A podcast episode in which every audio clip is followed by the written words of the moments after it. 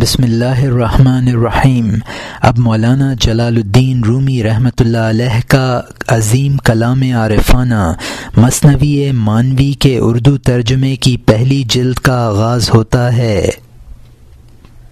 بانسری سے سن کہ کیا بیان کرتی ہے اور جدائیوں کی کیا شکایت کرتی ہے کہ جب سے مجھے بنسلی سے کاٹا ہے، میرے نالے سے مرد و عورت سب روتے ہیں۔ میں ایسا سینہ چاہتی ہوں جو جدائی سے پارا پارا ہو، تاکہ میں عشق کے درد کی تفصیل سناؤں۔ جو کوئی اپنی اصل سے دور ہو جاتا ہے، وہ اپنے وصل کا زمانہ پھر تلاش کرتا ہے۔ میں ہر مجمع میں روئی، خوش اوقات اور بد احوال لوگوں کے ساتھ رہی۔ ہر شخص اپنے خیال کے مطابق میرا یار بنا اور میرے اندر سے میرے رازوں کی جستجو نہ کی۔ میرا راز میرے نالے سے دور نہیں ہے، لیکن آنکھ اور کان کے لیے وہ نور نہیں ہے۔ یہاں مترجم نے حاشیے میں لکھا ہے کہ عالم ارواہ میں بانسری، بنسلی میں لوٹنے کی مشتاق ہے۔ میرے نالے کو سن کر چھپے ہوئے غم کو سمجھ سکتا ہے نور باطنی، جس سے میرا راز دیکھا جا سکے اور وہ سن سکے۔ اور یہاں حاشیہ ختم ہوتا ہے۔ بدن روح سے اور روح بدن سے چھپی ہوئی نہیں ہے، لیکن کسی کے لیے روح کو دیکھنے کا دستور نہیں ہے۔ بانسری کی یہ آواز آگ ہے، ہوا نہیں ہے۔ جس میں یہ آگ نہ ہو، وہ نیست و نابود ہو۔ عشق کی آگ ہے جو بانسری میں لگی ہے۔ عشق کا جوش ہے جو شراب میں آیا ہے۔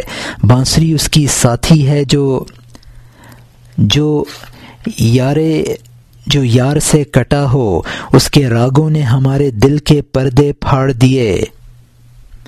یہاں مترجم نے حاشی میں لکھا ہے کہ بے عشق انسان کی موت بہتر ہے، بانسری میں سوز عشق ہے اور شراب میں جوش عشق۔ دوست، دشمن دونوں معنی میں مستعمل ہوتا ہے، ہم پیشہ کا لفظ۔ بانسری میں زہر بھی ہے اور تریاق بھی اور یہاں حاشیہ ختم ہوتا ہے۔ بانسری جیسا زہر اور تریاق کس نے دیکھا ہے؟ بانسری جیسا ساتھی اور عاشق کس نے دیکھا ہے؟ بانسری خطرناک راستے کی بات کرتی ہے، مجنو کے عشق کے قصے بیان کرتی ہے۔ بانسری کی طرح گویا ہم دو منہ رکھتے ہیں، ایک منہ اس کے لبوں میں چھپا ہوا ہے، ایک منہ روتا ہوا تمہاری جانب ہے۔ آسمان میں شور و غل مچائے ہوئے ہے، لیکن جسے آنکھ میسر میسر ہے، وہ جانتا ہے کہ اس سرے کی آہ و فریاد اسی جانب کی ہے۔ اس بانسری کی آواز اسی کے پھونکوں کی وجہ سے ہے۔ روح کا شور و غل اس کی تنبیہات کی وجہ سے ہے۔ اس ہوش کا رازداں بے ہوش کے علاوہ کوئی نہیں ہے۔ زبان کا خریدار کان جیسا کوئی نہیں ہے۔ بانسری کی فریاد کا اگر کوئی نتیجہ نہ ہوتا، بانسری دنیا کو شکر سے نہ بھرتی۔ ہمارے غم میں بہت سے دن ضائع ہوئے، بہت سے دن سوزشوں کے ساتھ ختم ہوئے۔ یہاں مترجم نے حاشیے میں لکھا ہے، تریاک وہ دوا جو زہر کو زائل کر دیتی ہے۔ قیس عامری عرب کا مشہور عاشق کا لقب مجنو ہے۔ بانسری کا ایک منہ بانسری بجانے والے کے منہ میں چھپا ہوا ہوتا ہے۔ اس کے دوسرے منہ سے جو آواز برآمد ہوتی ہے دراصل وہ بانسری بجانے والے ہی کی ہے۔ اسی طرح ہمارے جملہ کام مشیت ایزدی کی وجہ سے ہیں۔ بانسری کے ظاہری سوراخ سے جو فریاد برآمد ہو رہی ہے، وہ اس سوراخ کی آواز ہے جو بانسری بجانے والے کے منہ میں چھپا ہوا ہے۔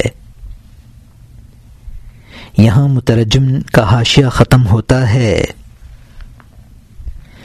دن اگر گزریں تو کہہ دو گزریں، پرواہ نہیں ہے۔ اے وہ کہ تجھ جیسا کوئی پاک نہیں ہے، تو رہے۔ جو مچھلی کے علاوہ ہے، اس کی پانی سے اس کے پانی سے سیر ہوا۔ جو بے روزی ہے، اس کا وقت ضائع ہوا۔ کوئی ناقص کامل کا حال نہیں معلوم کر سکتا۔ بس بات مختصر چاہیے، وسلام۔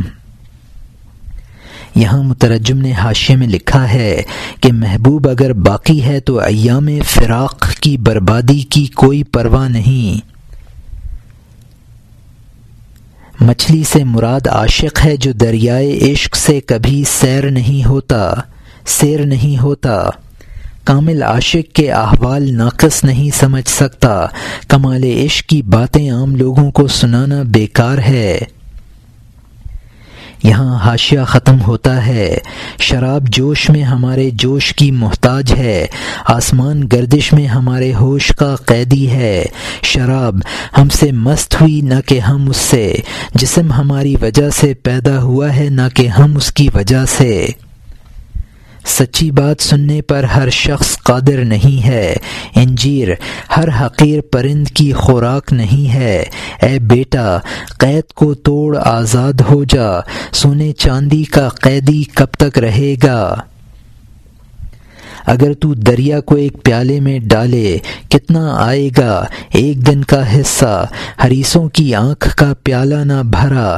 جب تک سیپ نے قنات نہ کی، موتی نہ بھرا۔ یہاں مترجم نے حاشے میں لکھا ہے کہ شراب میں وہ جوش کہاں جو عشق صادق میں ہے۔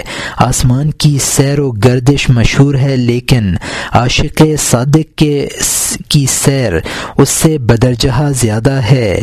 عاشق اپنے منازل کی سیر کی باتیں عوام کو سنائے تو وہ ان کے متحمل نہیں ہو سکتے ہیں۔ عشق میں کمال کی راہ یہ ہے کہ انسان ماں سوا اللہ کی عقید و بند سے آزاد ہو جائے۔ دنیا کی ہرس و حوث کی لغویات کو ظاہر کیا گیا ہے۔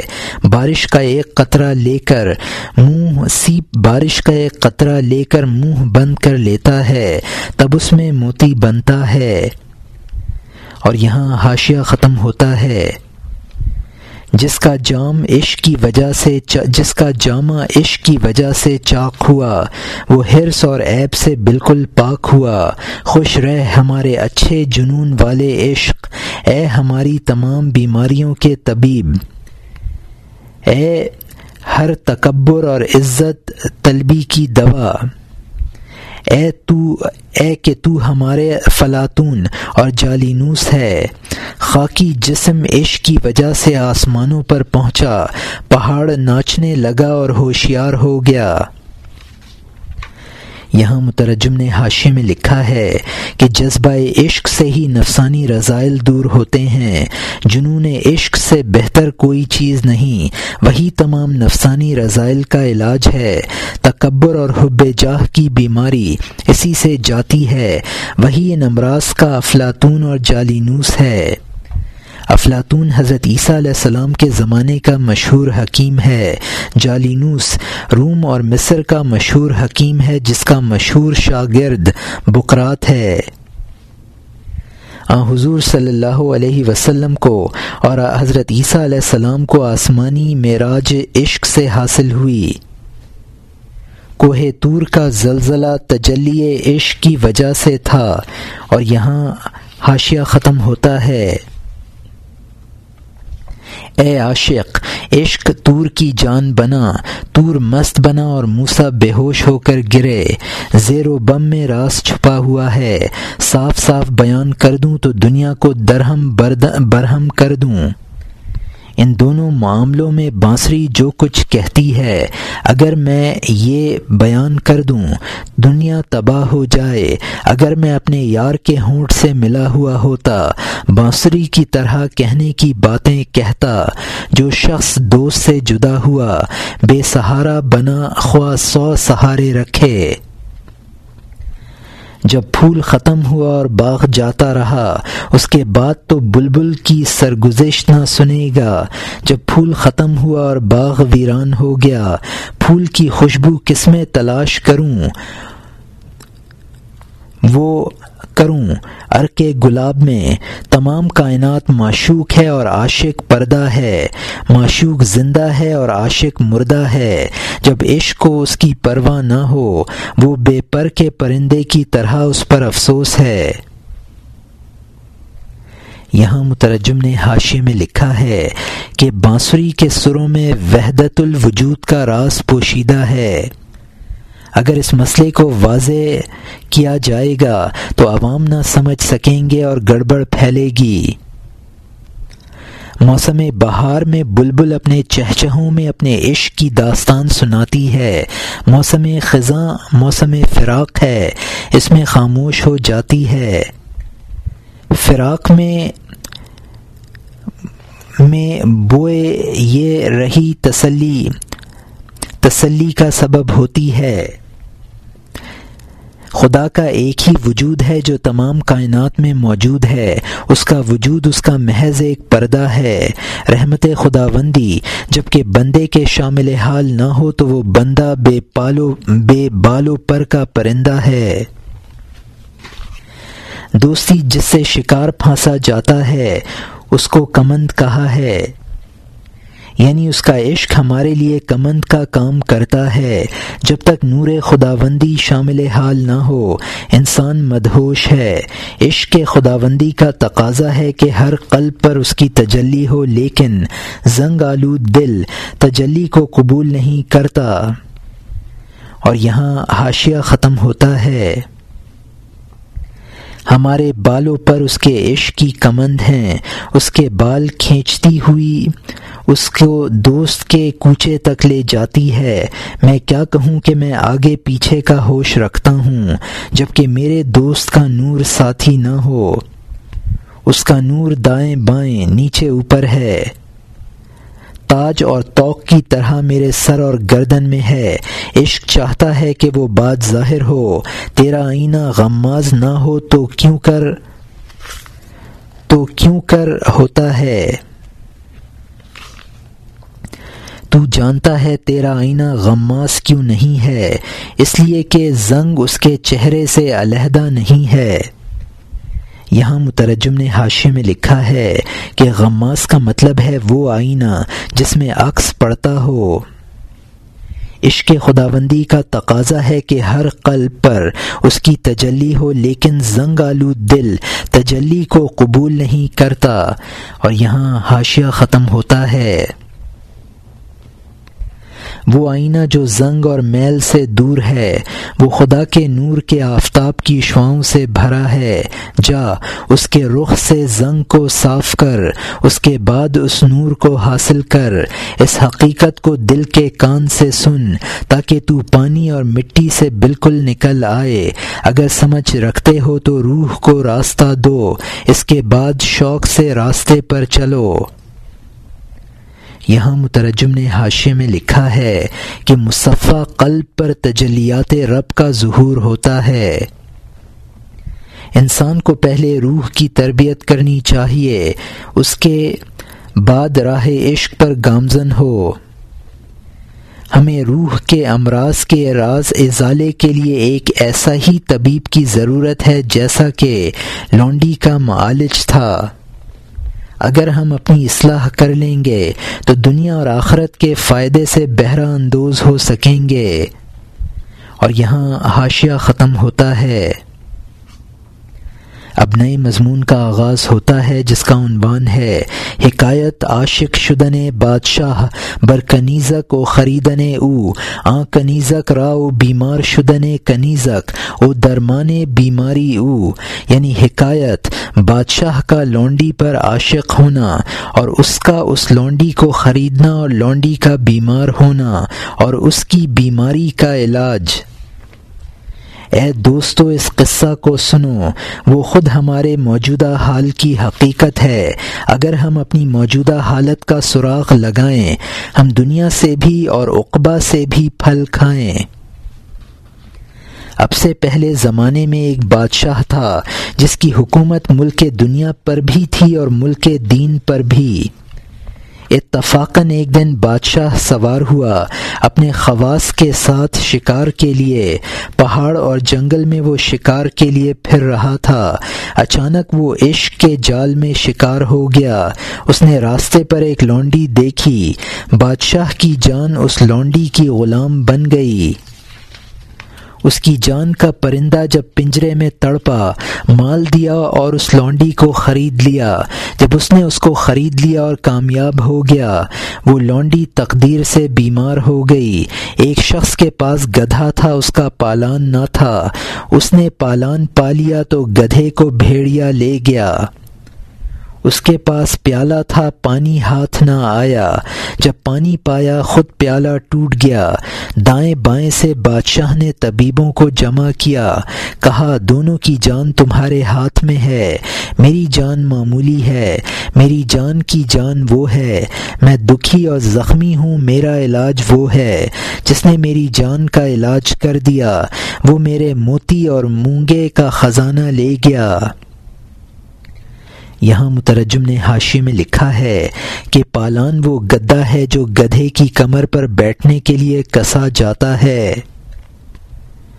اس دنیا میں پوری کامیابی حاصل نہیں ہوتی۔ بادشاہ نے لونڈی خرید لی، لیکن اس کی بیماری کی وجہ سے اس سے لطف اندوز نہ ہو سکا۔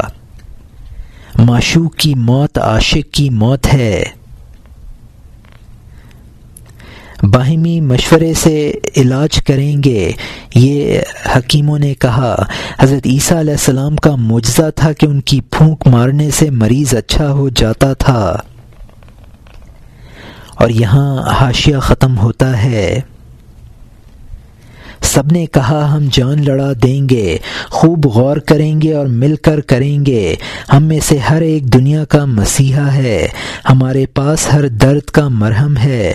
تکبر کی وجہ سے انہوں نے انشاءاللہ اللہ نہ کہا۔ تو خدا نے انسان کی مجبوری ان پر واضح کر دی۔ انشاءاللہ اللہ نہ کہنے سے میری مراد سیاہ دلی ہے۔ یہ بھی نہیں کہنا چاہیے، کیونکہ یہ ایک عارضی حالت ہے۔ بہت سے لوگوں نے انشاءاللہ اللہ کہے بغیر بات کہی ہے، لیکن ان کی جان انشاءاللہ اللہ کی روح کے ساتھ ہے۔ جس قدر بھی انہوں نے علاج اور دوا کی، مرض بڑھا اور مقصد لا حاصل رہا۔ یہاں مترجم نے حاشی میں لکھا ہے کہ محض زبان سے انشاءاللہ اللہ کہنا کوئی خاص معنی نہیں رکھتا۔ دل میں یہ یقین ہونا چاہیے کہ ہر کام اللہ کی مشیت سے ہے۔ اگر دل کا یہ عقیدہ پختہ ہے تو زبان سے کہنے میں بھی کوئی مذائقہ نہیں ہے۔ اور یہاں حاشیہ ختم ہوتا ہے۔ وہ لونڈی مرض کی وجہ سے بال جیسی ہو گئی۔ بادشاہ کی آنکھ خون کے آنسو سے نہر کی طرح ہو گئی۔ جب موت آتی ہے طبیب بے وقوف ہو جاتا ہے۔ وہ دوا اپنا نفع پہنچوانے میں گمراہ ہو جاتی ہے۔ تقدیر سے سکنجبین نے سفرہ بڑھا دیا۔ روغن بادام خشکی بڑھاتا تھا۔ ہیڑ سے قبض ہو گیا، دست ختم ہوئے، پانی مٹی کے تیل کی طرح آگ کی مددگار بن گیا۔ دل کی سستی بڑھ گئی، نیند کم ہو گئی، آنکھوں میں جلن اور دل اور دل درد و غم سے بھر گیا۔ شربت اور دواؤں اور اس کے اسباب نے طبیبوں کی آبرو بالکل ختم کر دی۔ یہاں مترجم نے حاشے میں لکھا ہے کہ منزل مقصود کے خلاف چلنے والا یعنی دوا نے اپنا فائدہ نہ دیا۔ سرکہ اور انگبی بمانی شہد سے مل کر بنتا ہے، جس کو سکنجبی بھی کہتے ہیں۔ سفرہ بدن کی ایک خلط ہے، سکنجبین کا خاصہ۔ سفرہ کم کرنا ہے لیکن اس نے اور بڑھا دیا۔ روغن بادام تری پیدا کرتا ہے لیکن اس نے خشکی پیدا کر دی۔ ہیڑ، یہ قبض کشا ہے لیکن اس نے قبض پیدا کر دیا اور بسہولت قضائے حاجت ہونی بند ہو گئی۔ اور یہاں حاشیہ ختم ہوتا ہے۔ اب نئے مضمون کا آغاز ہوتا ہے جس کا عنوان ہے آجز شدن طبیباں، از معالجہ کنیزہ کو ظاہر شدن برباد شاہ، او رو آوردن، او بدرگاہ بادشاہ حقیقی۔ یعنی طبیبوں کا علاج سے عاجز آ جانا اور بادشاہ کو معلوم ہو جانا اور حقیقی بادشاہ کی طرف اس کا رخ کرنا۔ بادشاہ نے جب طبیبوں کی بے بسی دیکھی، ننگے پاؤں مسجد کی جانب بھاگا، مسجد میں گیا، محراب کی جانب ہوا، بادشاہ کے آنسوؤں سے سجدے سی کی جگہ تر ہو گئی۔ جب وہ فنا کی گہرائی سے نکل کر آپے میں آیا مدا و ثنا میں خوب زبان کھولی۔ اے وہ، کہ دنیا کی سلطنت تیری معمولی بخشش ہے۔ میں کیا کہوں؟ تو خود پوشیدہ بات جانتا ہے۔ ہمارا اور ان طبیبوں کا حال سب کا سب، تیری عام مہربانی کے سامنے بیکار ہے۔ یہاں مترجم نے حاشے میں لکھا ہے کہ طبیبوں کے علاج سے امراض میں اور اضافہ ہو گیا۔ اور یہاں حاشیہ ختم ہوتا ہے۔ اے وہ کہ ہمیشہ ہماری حاجت کی پناہ ہے، راستے سے ہم پھر بھٹک گئے۔ لیکن تو نے کہا ہے، اگرچہ میں تیرا بھید جانتا ہوں، تو بھی جلد اس کو اپنی ظاہری حالت کے مطابق بیان کر دے۔ جب اس نے تہ دل سے فریاد کی، اس کی بخشش کا دریا جوش میں آ گیا۔ روتے روتے اس کو نیند آ گئی۔ اس نے خواب میں دیکھا کہ ایک بزرگ ظاہر ہوئے۔ بولے، اے بادشاہ، بشارت ہے تیری حاجتیں پوری ہوئیں۔ اگر کل کو کوئی اجنبی شخص آئے تو وہ ہماری طرف سے ہے۔ جب وہ آئے تو ماہر طبیب ہے۔ اس کو سچا جاننا اور وہ سچا اور امانت دار ہے۔ اس کے علاج میں پورا جادو دیکھنا، اس کے مزاج میں خدا کی قدرت دیکھنا۔ وہ سویا ہوا تھا، یہ خواب دیکھا، جاگ اٹھا۔ لونڈی کا غلام بادشاہ بن گیا۔ جب وعدہ کا وقت آ گیا اور دن ہو گیا، سورج مشرق سے ستاروں کو ختم کرنے والا ہو گیا۔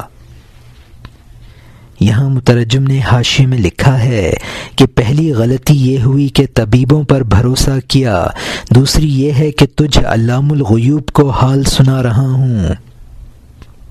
خدا نے فرمایا ہے، ادعونی استجب لکم، مجھ سے دعا مانگو، میں پوری کر دوں گا۔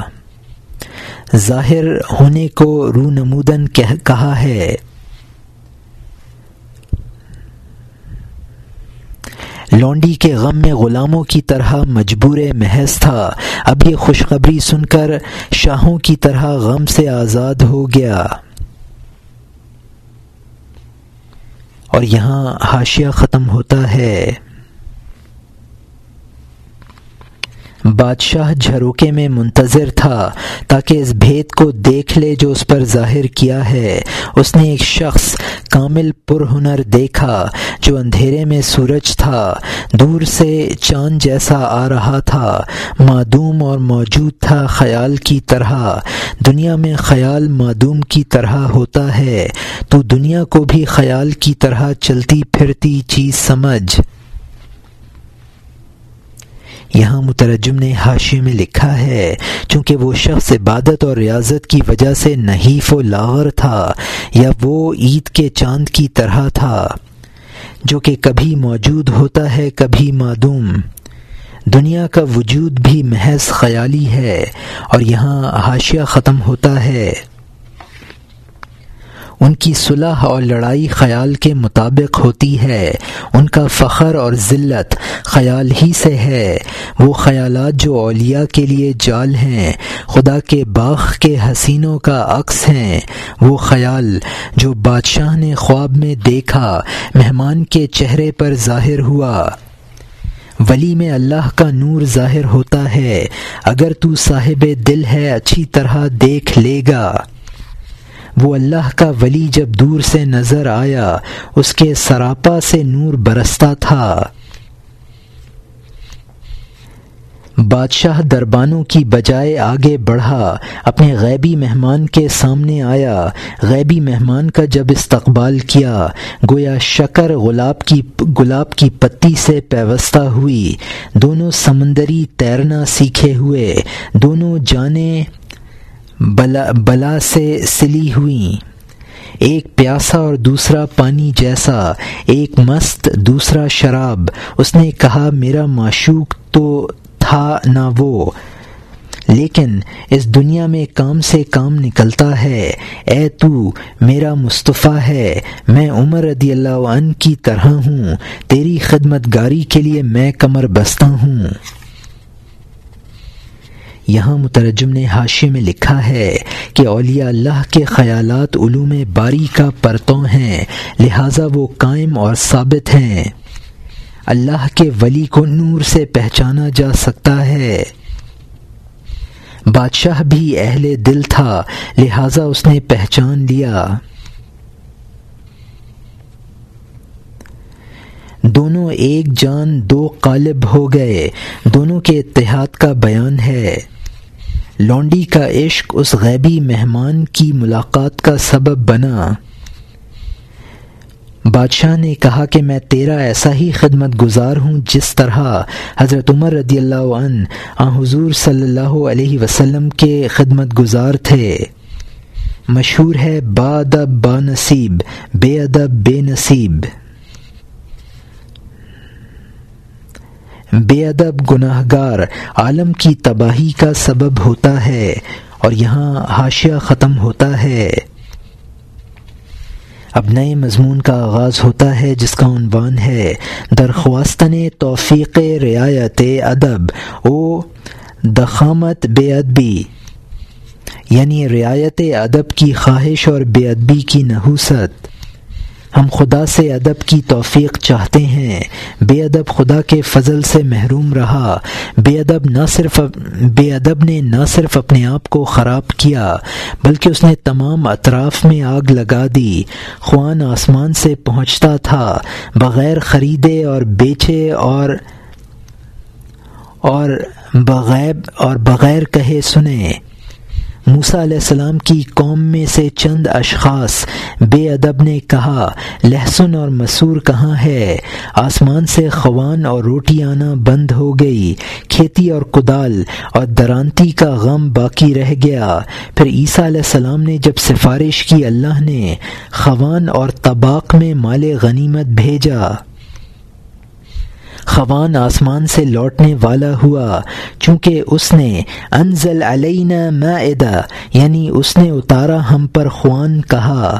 پھر گستاخوں نے ادب چھوڑا، فقیروں کی طرح بچا کھچا اٹھا رکھا۔ حضرت عیسیٰ علیہ السلام نے ان کی خوشامد کی کہ یہ مستقل ہے اور زمین سے غائب نہ ہوگا۔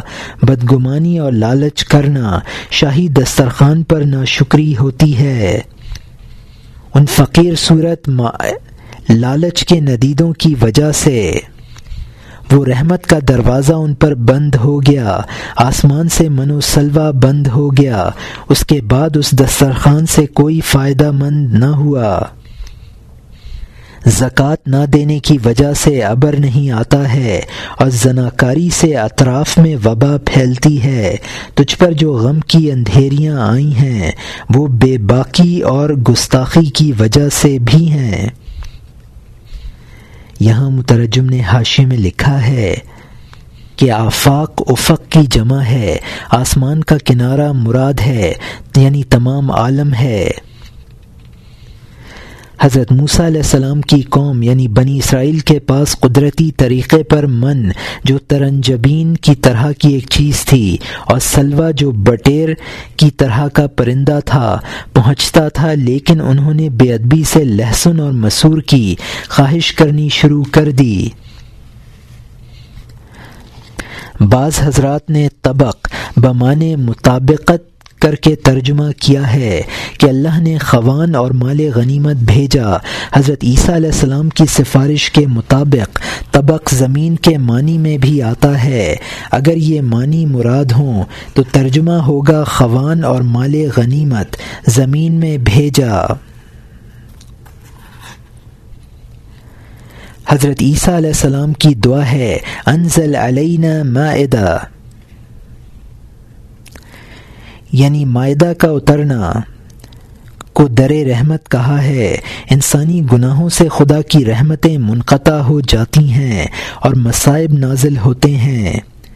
بے باقی انسان کی بے ادبی مصائب کا سبب بنتی ہے اور یہاں حاشیہ ختم ہوتا ہے۔ جو شخص دوست کے راستے میں بے باکی کرتا ہے، مردوں کا رہزن بنا اور وہ نامرد ہے۔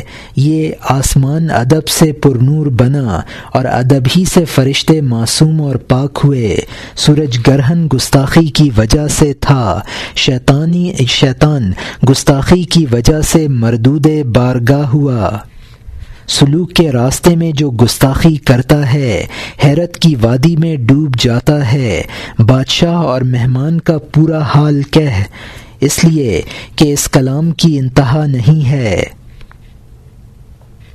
یہاں مترجم نے حاشے میں لکھا ہے کہ احکام خداوندی میں بے باکی دوسروں کی تباہی کا سبب بنتی ہے۔ آسمان نے اطاعت کی، چاند اور سورج سے منور ہوا۔ فرشتوں نے آدم علیہ السلام کے خلیفہ بنائے جانے پر اطاعت کی، معصوم اور پاک قرار دیے گئے۔ بدکاروں کو ڈرانے کے لیے سورج گرہن ہوتا ہے۔ شیطان نے آدم علیہ السلام کو سجدہ نہ کر کے نافرمانی کی، مردود ہو گیا۔ مدارج تصوف طے کرنے کے راستے کو طریق کہتے ہیں۔ ادب کی فضیلتیں اور بے ادبی کی برائیاں بیان کی ہیں۔ اور یہاں حاشیہ ختم ہوتا ہے۔ اب نئے مضمون کا آغاز ہوتا ہے جس کا عنوان ہے ملاقات بادشاہ با طبیب الہی کے در خوابش دیدہ بود، او بشارت بقدوم او دادا شد۔ یعنی اس خدائی طبیب سے بادشاہ کی ملاقات، جس کو اس نے خواب میں دیکھا تھا اور اس کی تشریف آوری کی اس کو خبر دی گئی تھی۔ بادشاہ جب اپنے مہمان کے سامنے گیا، بادشاہ تھا لیکن مکمل فقیر بن کے گیا، ہاتھ پھیلائے اور اس سے معانقہ کیا، عشق کی طرح اس کو دل اور جان میں لیا، اس کے ہاتھ اور پیشانی چومنا شروع کی، مقام اور راستہ کا حال پوچھنا شروع کیا، پوچھتے پوچھتے اس کو صدر تک لے جا رہا تھا، بولا، مجھے خزانہ مل گیا لیکن صبر سے، صبر کڑوا ہوتا ہے لیکن بالآخر میٹھا اور مفید پھل دیتا ہے۔ اس نے کہا، اے اللہ کے نور اور تنگی کو دور کرنے والے، صبر کشادگی کی کنجی ہے کہ مصداق یعنی الصبر مفتاح الفرج۔ اے تیری ملاقات، ہر سوال کا جواب ہے۔ بے شک، تجھ سے مشکل حل ہوتی ہے۔ جو کچھ ہمارے دل میں ہے، تو اس کا ترجمان ہے۔ جس کا پیر دلدل میں پھنسا، تو اس کا مددگار ہے۔ مرحبا یا مجتبہ یا مرتضی، ان تغب جا القدا دا قلفدا انت مول القوم ملا یشتہی قدر دا کلا لعلم ینتہی۔ یعنی خوش آمدید، اے پسندیدہ، اے برگزیدہ، اگر تو غائب ہوا، موت آ جائے گی اور فضا تنگ ہو جائے گی تو قوم کا آقا ہے جو تجھے نہیں چاہتا، وہ بے شک ہلاک ہوا، یقیناً وہ ہرگز نہ رکا۔ جب وہ مجلس اور خوان کرم ختم ہوا، اس نے اس کا ہاتھ پکڑا اور حرم سرا میں لے گیا۔ یہاں مترجم نے حاشی میں لکھا ہے کہ مرحبا کا مطلب ہے خوش آمدید، آنے والے مہمان کے لیے بولا جاتا ہے۔ مشتبہ کا مطلب ہے منتخب، مرتضی کا مطلب ہے پسندیدہ۔ یہ قرآن پاک میں ابو جہل کے متعلق فرمایا گیا ہے کہ اگر وہ مخالفت سے باز نہ آیا تو ہم اس کو پیشانی سے پکڑ کر گھسیٹیں گے اور جہنم میں داخل کر دیں گے۔ اولیاء اللہ کی مخالفت کا انجام بے حد خطرناک ہے۔ مہمانی کا کھانا، مہمانی کے کھانے کو خوان کرم کہا ہے۔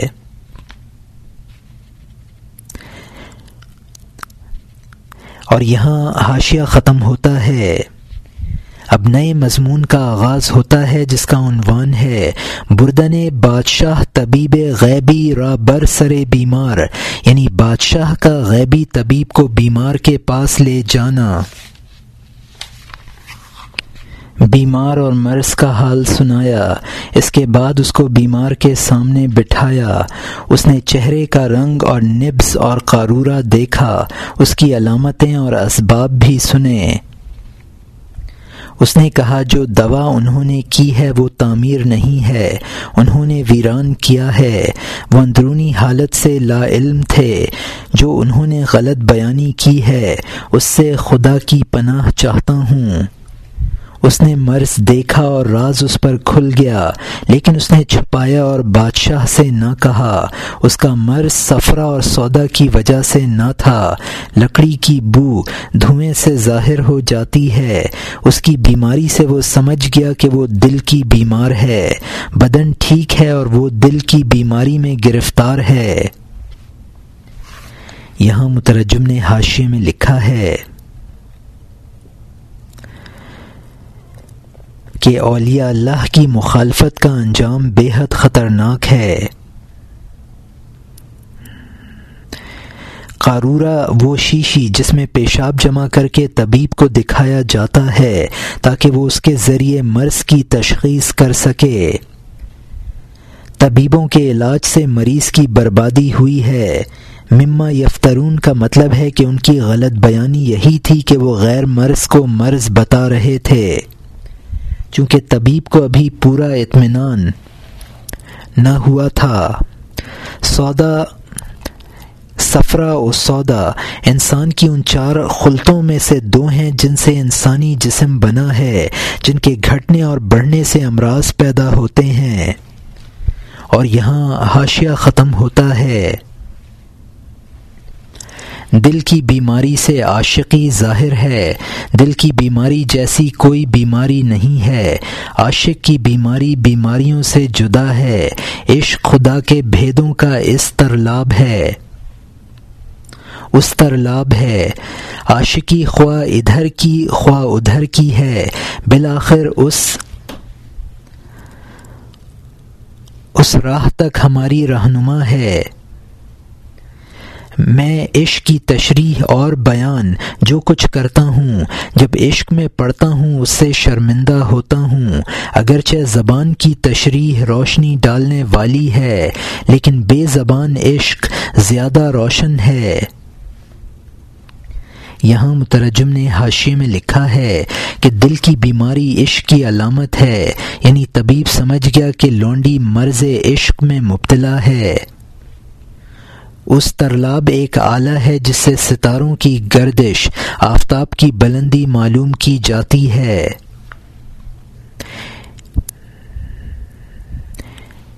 عشق حقیقی، عشق مجازی، عشق حقیقی کا ذریعہ بنتا ہے۔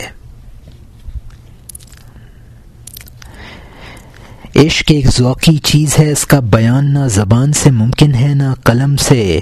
عشق و عاشقی کا بیان زبان و قلم سے ممکن نہیں۔ خود عشق میں مبتلا ہو تو اس کی کیفیت سمجھ سکتا ہے۔ کچھ چیزیں ایسی ہیں کہ ان کے وجود کی دلیل خود ان کا وجود ہی ہوتا ہے۔ عشق اور آفتاب انہی چیزوں میں سے ہے۔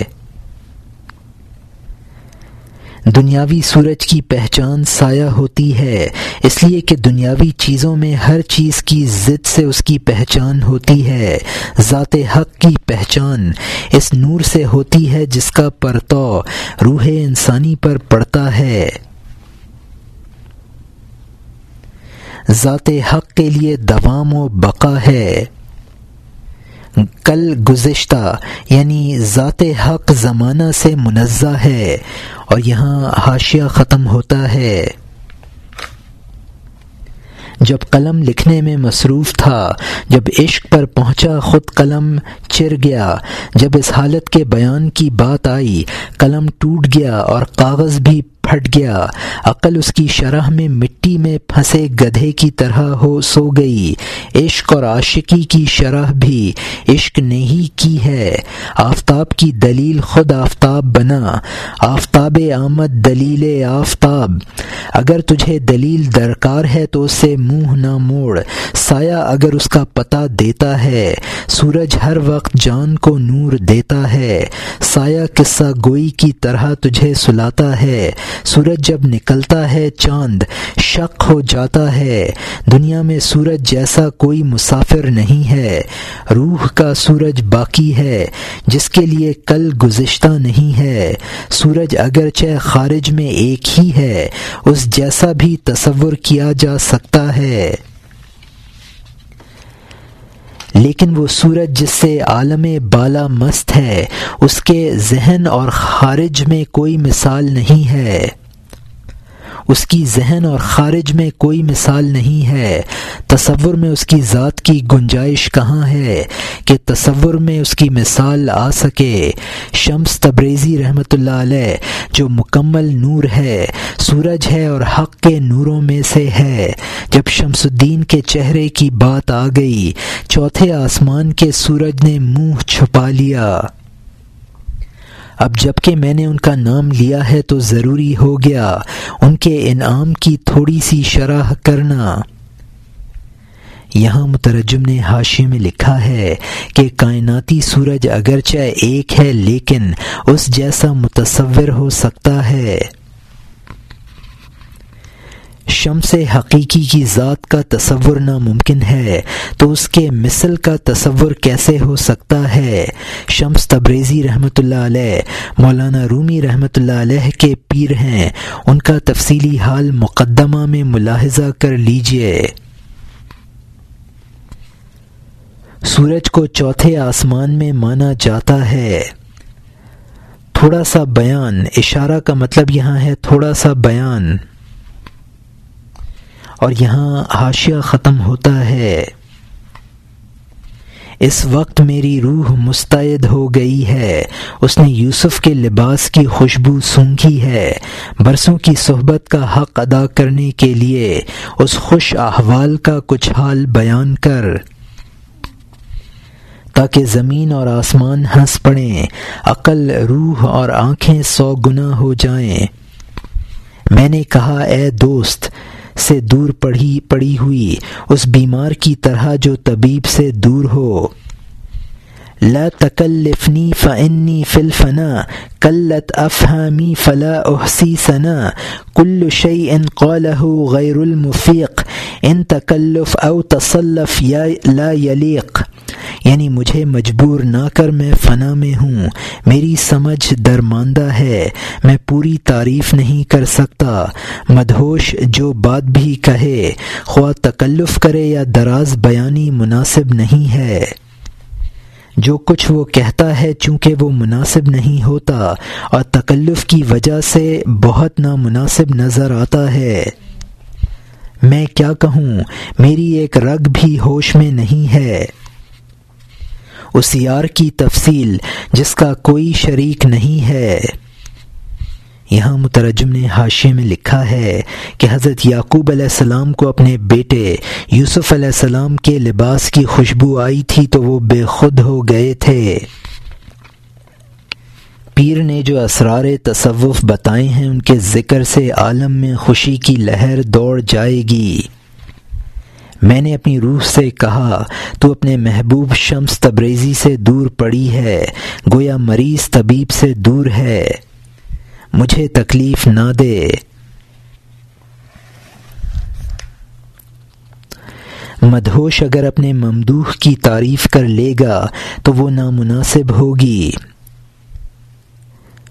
اور یہاں حاشیہ ختم ہوتا ہے۔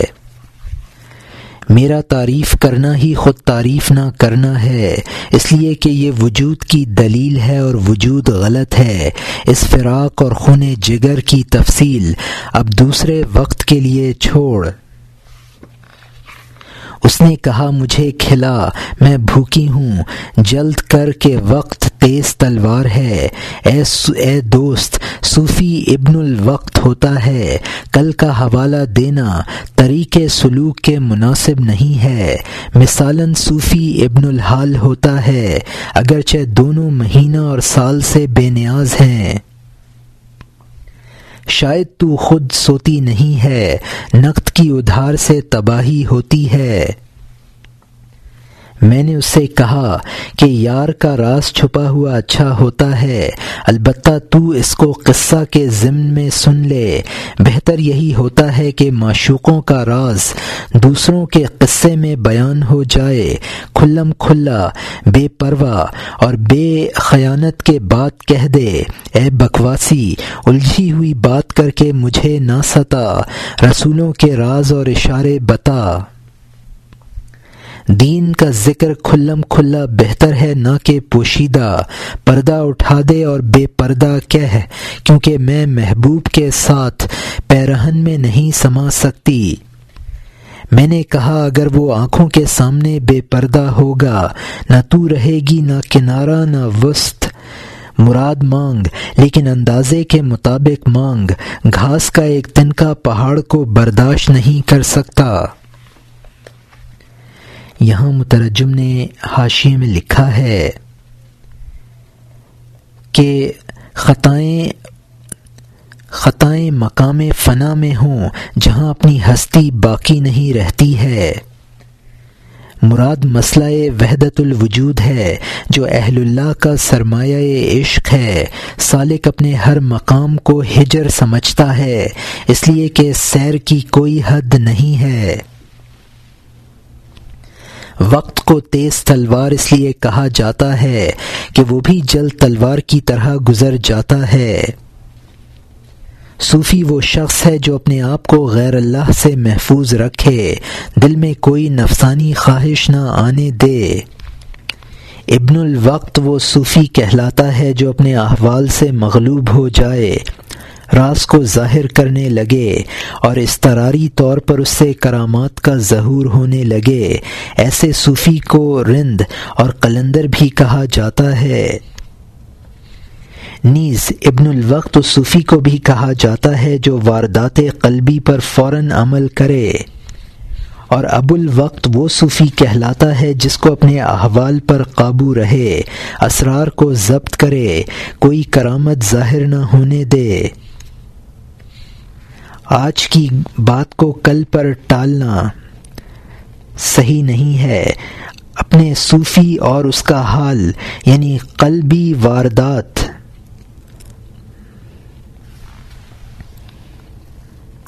جو اہل دل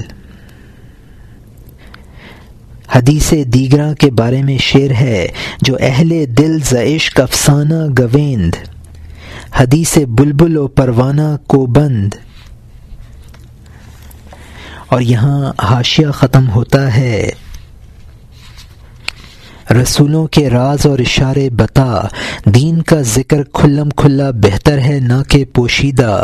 پردہ اٹھا دے اور بے پردہ کہہ، کیونکہ میں محبوب کے ساتھ پیرہن میں نہیں سما سکتی۔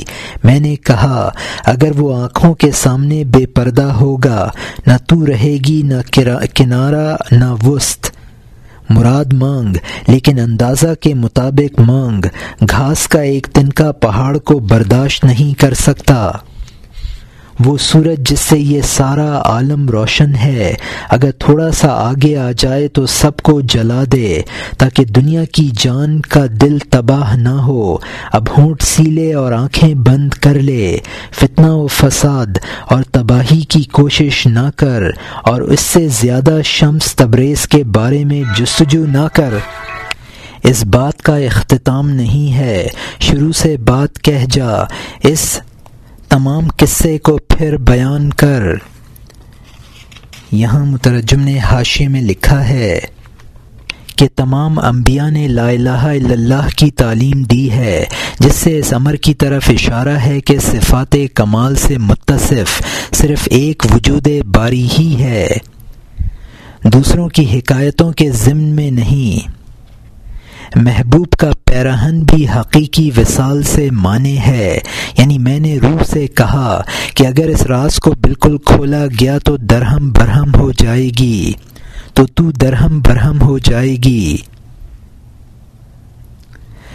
حدود سے بڑھ کر وصال وبال بن جاتا ہے۔ جب ظاہری شمس کے انوار کی تاب نہیں، تو مانوی شمس کی کیا تاب ہوگی؟ اور یہاں حاشیہ ختم ہوتا ہے۔